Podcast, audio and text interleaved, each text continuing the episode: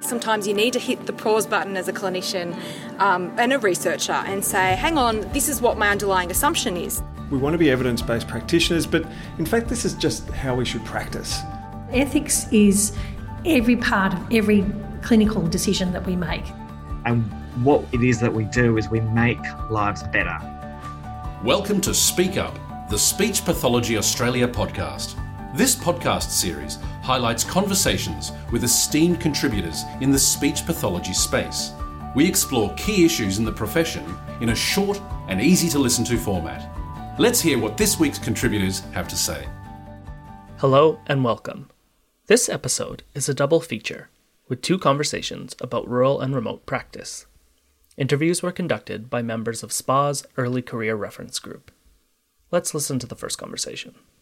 Hello, and welcome to the Speak Up podcast. My name is Luke Mitchell, and I'm a member of Speech Pathology Australia's Early Career Reference Group.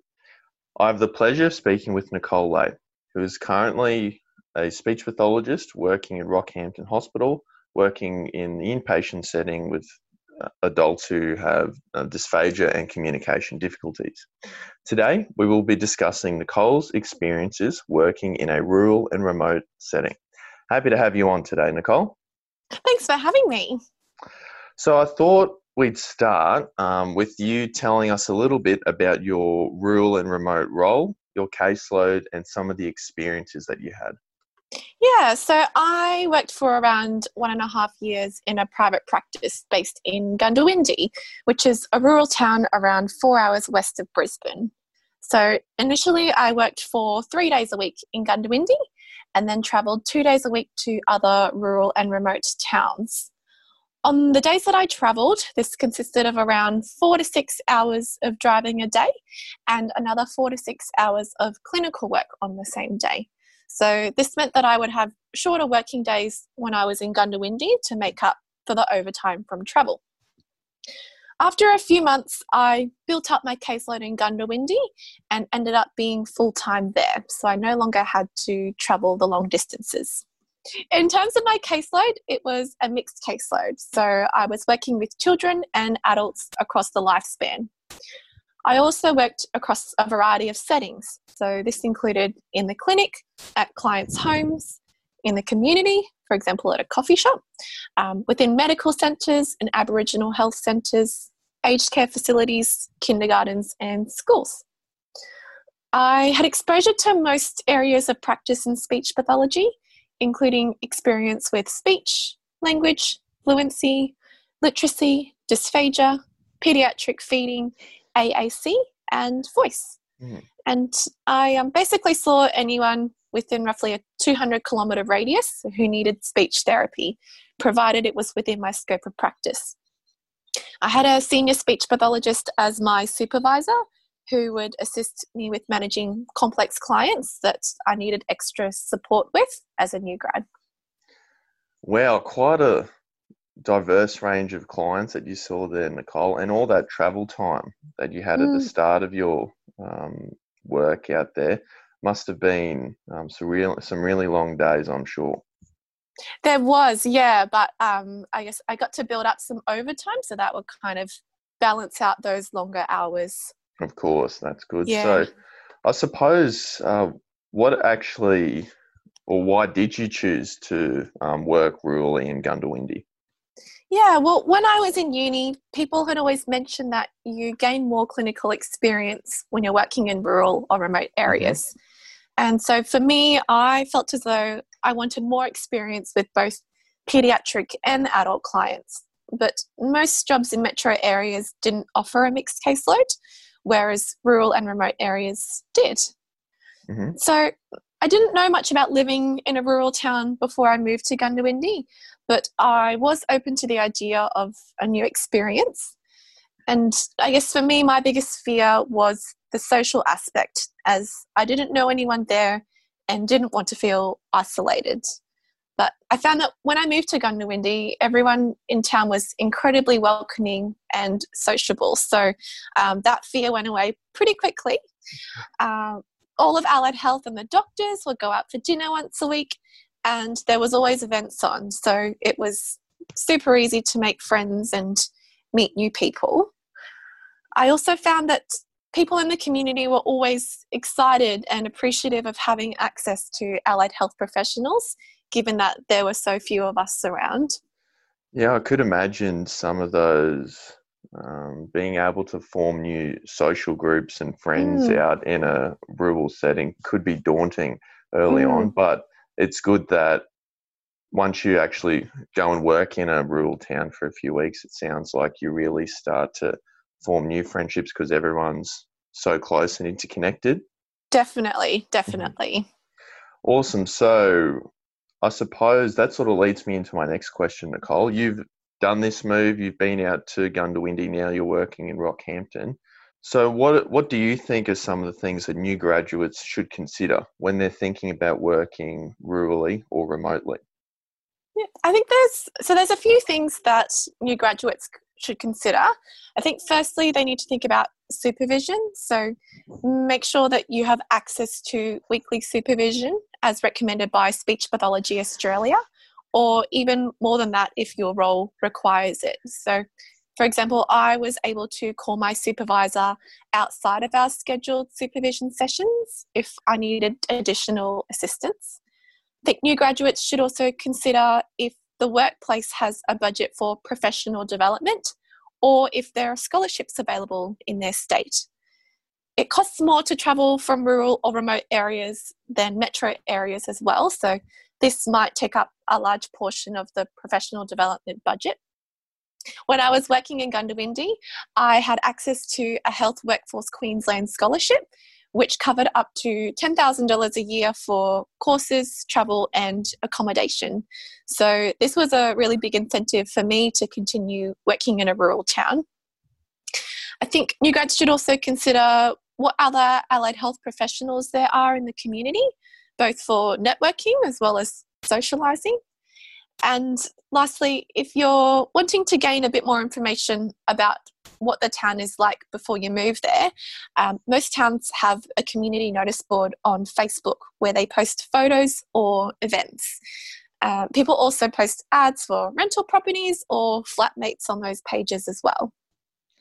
Oh, some really good points there, Nicole. I think it is important to highlight that when you are working outside of a metro area and you're wanting mm. to attend professional development, that it really can be quite expensive to get flights from a rural airport or to pay for a car and fuel to drive to a um, metro setting to be able to access professional development. So it's important to highlight that information for sure. Yeah, and sometimes that meant as well I'd have to take off um, an extra couple of days of mm. work just for that travel.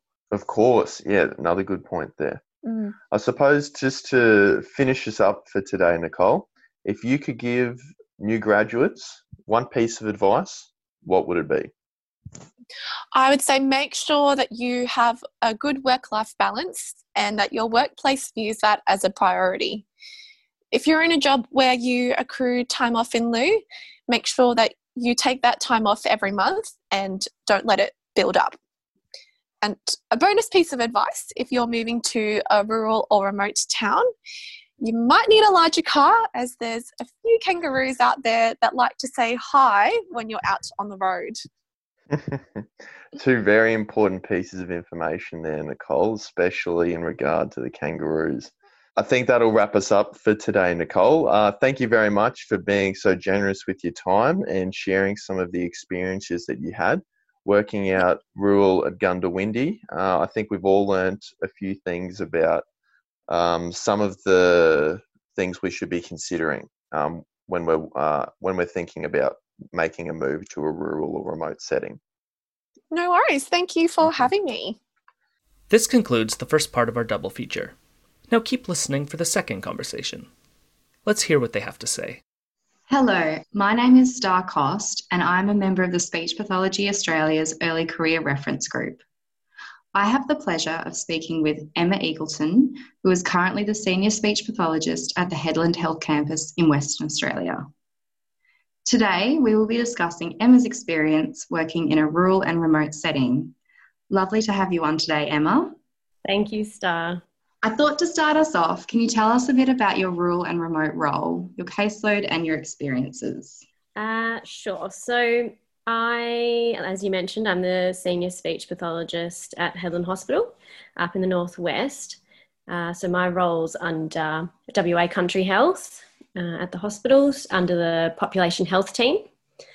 So, my caseload is fairly typical of rural work. Um, so, I cover across the lifespan from uh, little bubs to people in aged care.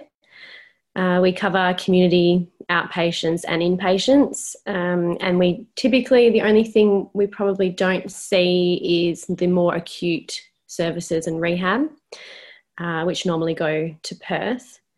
So uh, we do also visit smaller towns uh, and some Aboriginal communities. So there's opportunities here to drive out or even fly out to communities and um, deliver services there. Uh, yeah, so a typical week could look like seeing uh, an eight week old for a feeding assessment uh, and then also doing some child development, so your typical speech sounds or stuttering or language and uh, also seeing adults for voice disorders and then going to the wards as well and seeing outpatients for swallowing or communication. Wow, that's a really broad spectrum to be across. Yeah, yeah. So it's um it's good just to develop your skills a little bit here and there, being a bit of jack, jack of all trades. Yeah, yeah, very much a generalist speechy. Um, and so, why did you choose to work rurally and remotely? So, I hadn't ever lived uh, remotely myself. I have lots of family that lived in smaller towns growing up, uh, but I think it was just the varied workload that appealed to me, uh, and then the opportunity for a new setting, meeting new people. Um, I've found that I'm more willing to try new things since moving up to Hedland. Uh, so things like trying new sports or trying new camping adventures, that kind of thing as well, comes along with rural work, which is really great. Um, and yeah, it's kind of seems like sometimes there's less choice up here, but I think it's a bit of quality over quantity. And um, usually, if something's on in in somewhere like Hedland, everyone's there, so it makes things a big nice positive experience. Yeah, it sounds it's, it's like what you make of it, and um, sounds like you're really yeah putting yourself out there and uh, met lots of people, and um, yeah, that's that sounds like a really really good experience for, for moving up there. Maybe things you would never have thought to try in Perth or or in a metro sort of setting. Yes, definitely. I wouldn't have played a um, footy game in Perth for sure. And um, what's what are some of the things that uh, new graduates should consider when they're thinking about working rurally or remotely? Uh, I think the main thing would be to have a think about uh, being away from your support networks. So, uh, what I've found is most people who move to Hedland uh, within a short period of time, they managed to create a new support network up here. But even with that, um, being away from family and your friends, um, you know, if you're from Metro. Uh, so considering that, um, and then, you know, if you're considering if you're open to exploring new interests as a speech pathologist, so um, that's something to consider as well. Uh, for me personally, I had um, an idea of what my interests were in speech pathology before moving here. And then once I was here and started working, I did a complete 180 on what I actually thought I was interested in. So it's, you know, considering if you maybe aren't so sure where you want to go, then it's a good opportunity to try different things out. Yeah, that's a really good perspective and and seeing um, yeah, caseloads that you might not get the experience to in Perth or in a metro setting um, that, yeah, you never thought you'd get that exposure to. Yes, definitely. Yeah. Great. And if you give new graduates one piece of advice, what would it be? I think you know, one piece of advice would be to be open to rural work. Um, I've never seen anyone move to our team in Hedland and regret it. So people always stay longer than they originally plan, which I think shows how um, accepting the teams can be, how friendly people are, uh, how supportive people can be um, in rural work. Um, and just be open to when you're applying for jobs straight out of uni. So you might be, you know, if you're applying for anything and everything that comes up, it might surprise you what comes your way. Yeah, no, thank you so much. And thank you for sharing your insights into what it's like to work rurally and remotely as a speech pathologist with our listeners today. I think they'll really get some great insight into yeah, what it's like to work up there and um, all the different caseloads that they can maybe experience. We hope you enjoyed this week's conversation. Remember to subscribe to the podcast and share it with your colleagues. Thank you for listening, and bye for now.